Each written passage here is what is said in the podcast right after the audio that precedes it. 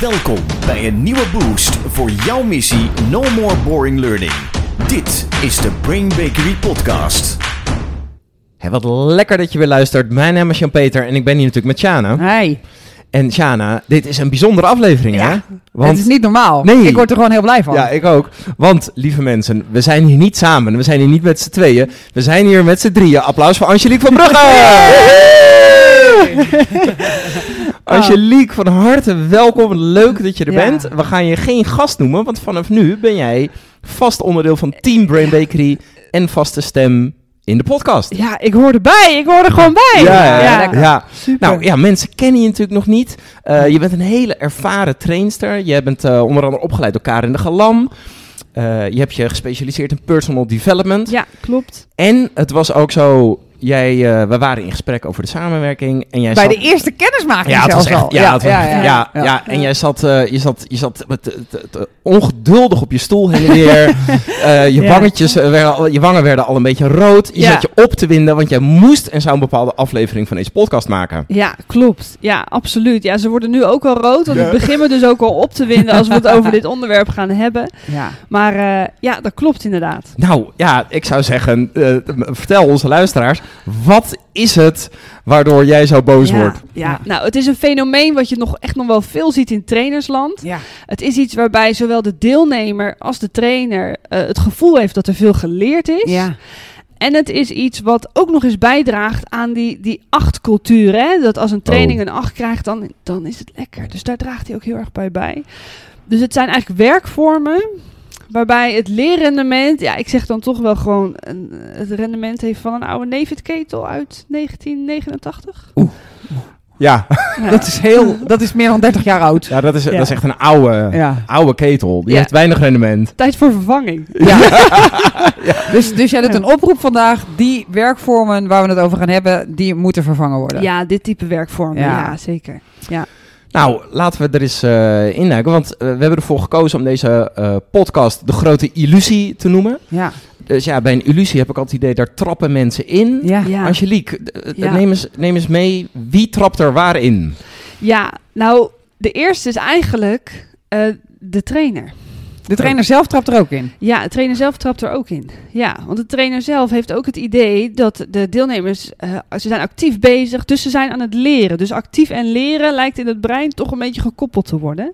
Oké. Dus dat is één. Oké. Ja. Oké, de tweede is dan de deelnemer. Die deelnemer die zit een beetje te zweten, die zit samen te werken, die zit hard te werken. Dus die denkt ook van, nou, nou, het- eh, mijn neuronen die zijn heel nuttig bezig. Ja, Ja, nou en dan hebben we ook nog drie. En dat is eigenlijk de opdrachtgever.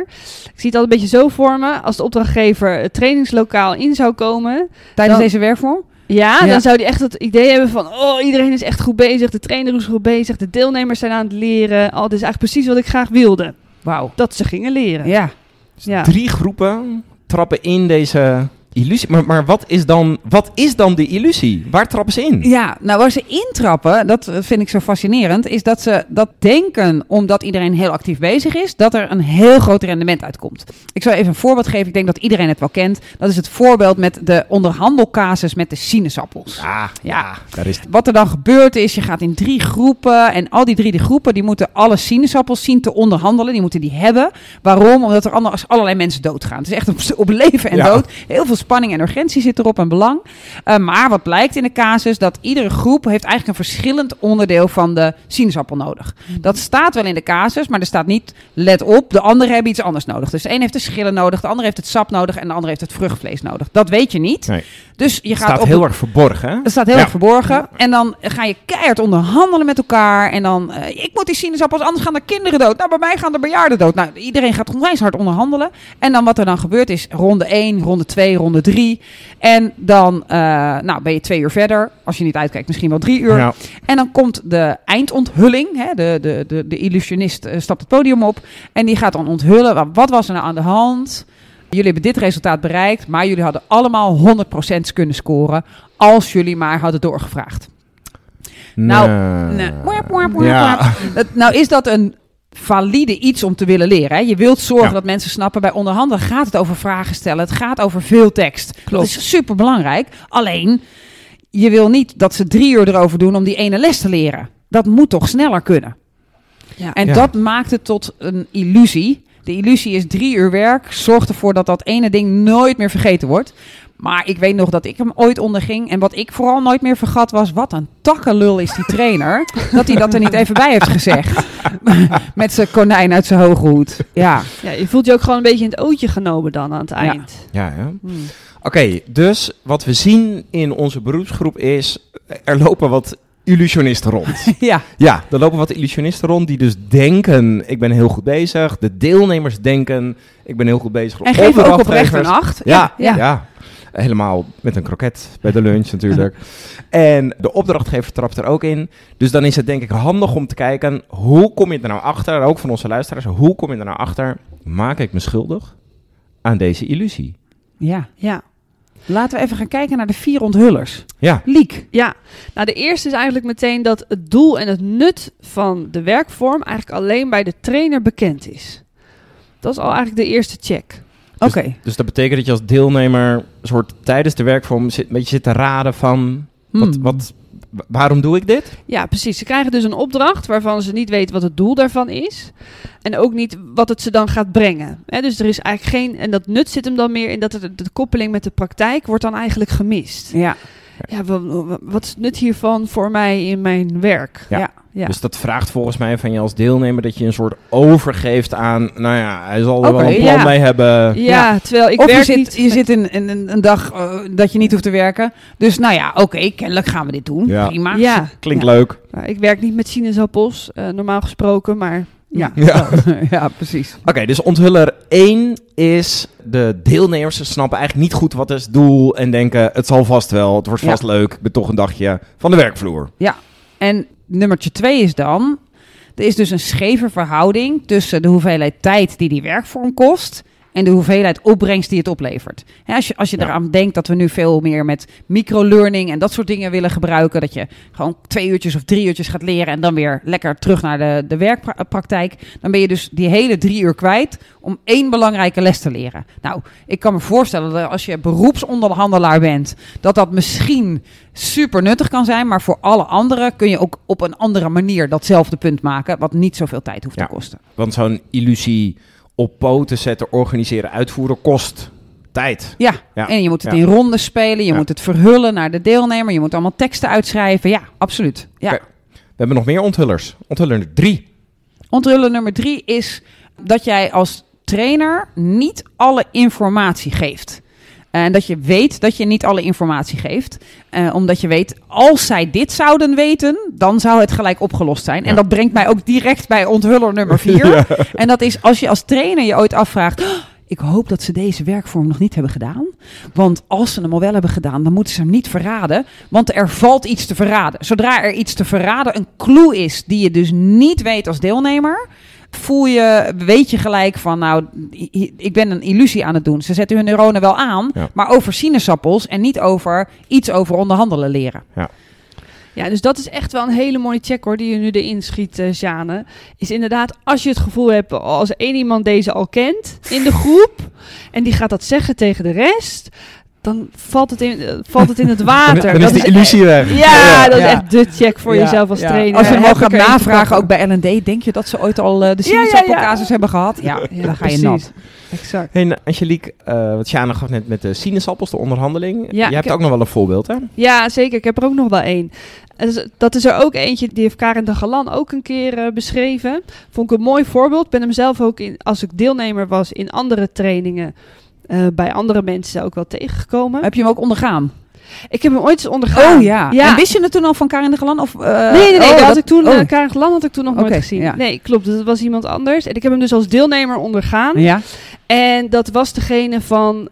ehm, er wordt een stoel in het, in het midden van de ruimte gezet. Daar gaat iemand zitten die in het complot van de trainer zit. Dat is even belangrijk Die om weet te iets. weten. Ja. Ja, want dat is dus check 1. Hè? Dat dus de, de informatie heeft alleen de trainer. Ja.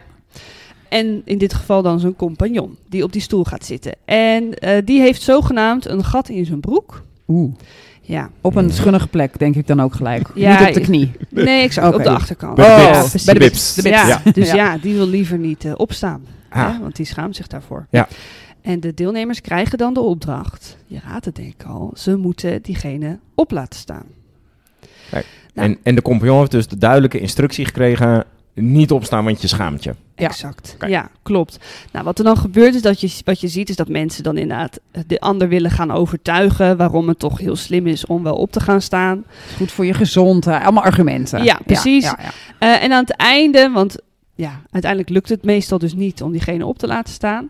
Ja, dan is dus dan de clue, ja, je had eigenlijk moeten doorvragen op bezwaren. En dat is wat je bij coaching ook doet, dat je doorvraagt naar wat er voor iemand achter Waarom zit. wil je dan niet opstaan? Wat is er Ja. met je aan de hand? Exact. Ja. Dus dan komt er dat moment inderdaad, dat is die hoge hoed, dat hoge hoedmoment, eh dat de trainer dan zegt, terwijl diegene... Tada! Tada! Ja.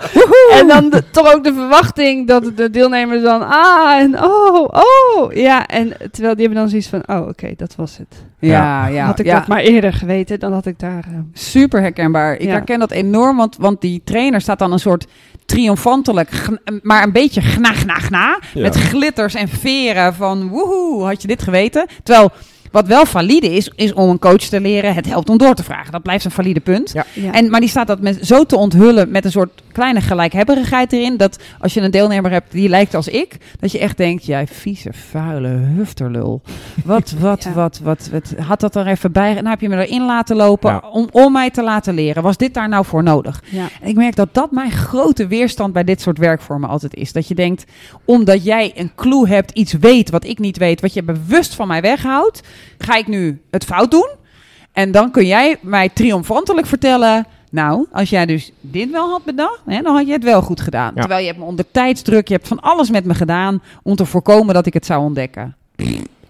Nou, waar ik wel benieuwd naar ben, want eh, we gaan zo ook nog even onderzoeken van waarom eh, zou je dit doen als trainer, waarom doen trainers dit. Ja. Waar ik wel benieuwd naar ben is, zeggen wij nu eigenlijk met z'n drieën, doe dit nooit, verbied Mm. dit, stop hier totaal mee. Is, is dit altijd nonsens, of kan het ook zin hebben?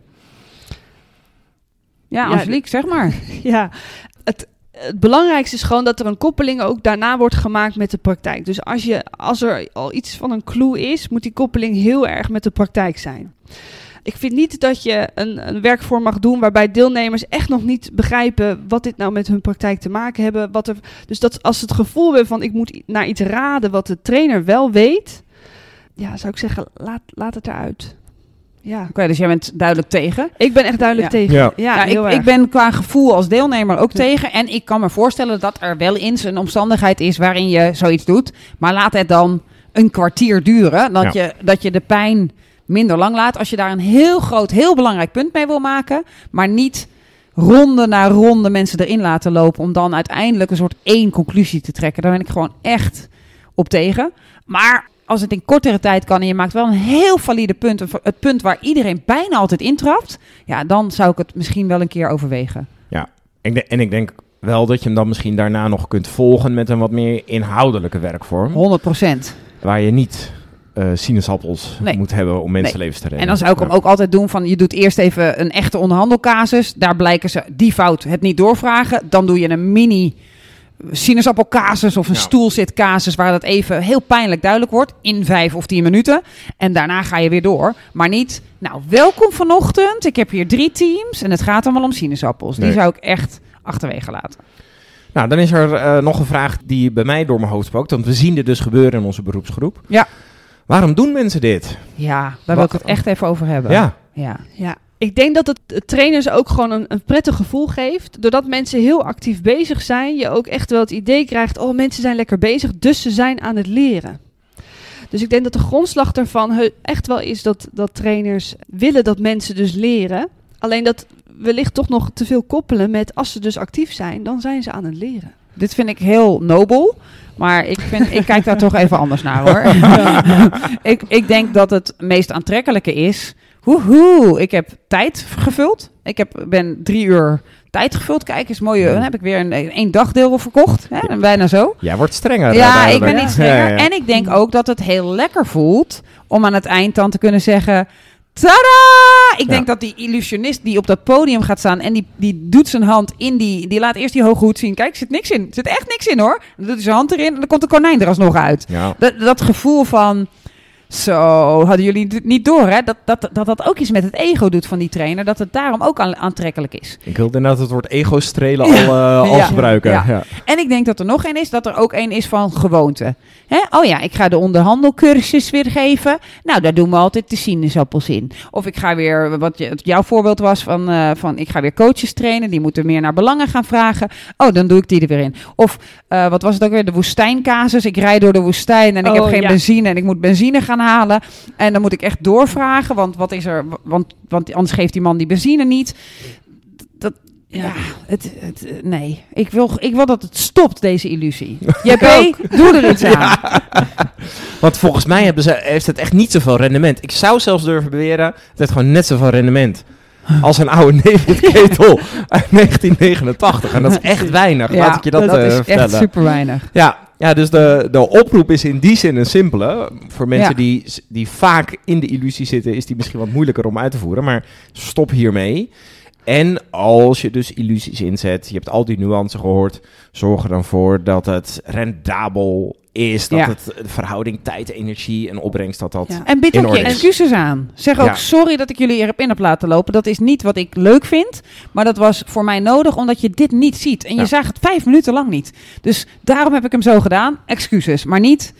Tadadada, ronde 1, ronde 2. Hahaha, je bent erin gelopen. Ja, Angelique, ja. eh, ben je je, je opwinding, je woede een beetje kwijt? Ja, zo? ik vind het heerlijk om te doen. Ja. Ja. ik ben blij dat we het hier even over gehad hebben, absoluut. Ja. Therapeutisch gewoon. Ja. Ja, Ja. zeker. Goed. Dus eh, ook, ook de oproep aan opdracht- opdrachtgevers, aan eh, inkopers. Check even wat voor oefeningen zitten erin. Vraag de werkvormen op. En kom je de woestijn, kom je de zittende broekscheur, kom je de eh sinaasappelcasus. En er zijn er nog veel meer die in omloop zijn. Kom je die tegen? Kijk op werkvormen.nl. Als je vermoedt, hé, hey, daar zit zo'n illusie in. Zeg dan, die wil ik niet. Ik wil meer rendement van jou. Nee, ja, dan kun je beter Hans Klok in, eh in huren, Juist. toch? Met wapperende haren. Met wapperende haren. Ja. Lieve mensen, heel erg dank voor het luisteren. Angelique bedankt, Sjane bedankt. Dankjewel Jan en Peter. eh, vond je dit een leuke podcast? Geef dan vooral 5 sterren op het platform waarop je luistert. Tot de volgende keer. No more boring learning. Dit was de Brain Bakery podcast. Wil je meer weten? Kijk dan op brainbakery.com of volg ons op onze socials.